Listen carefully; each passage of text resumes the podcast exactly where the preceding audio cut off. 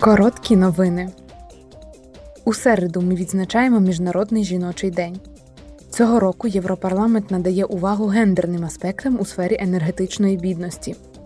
Одинокі матері та інші самотні жінки частіше стикаються з труднощами оплатити рахунки за електроенергію, ніж самотні чоловіки.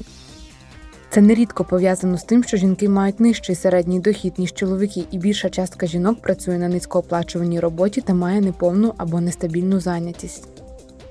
У 2020 році різниця в оплаті праці чоловіків і жінок в Євросоюзі все ще становила 13%.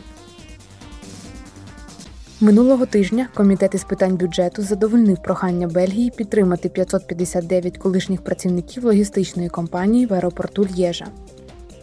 Вони отримують майже 2 мільйони євро від ЄС, що допоможе їм знайти нову роботу, розвинути нові навички або започаткувати власний бізнес. Скорочення пов'язані з рішенням компанії перенести частину своєї діяльності до Парижа.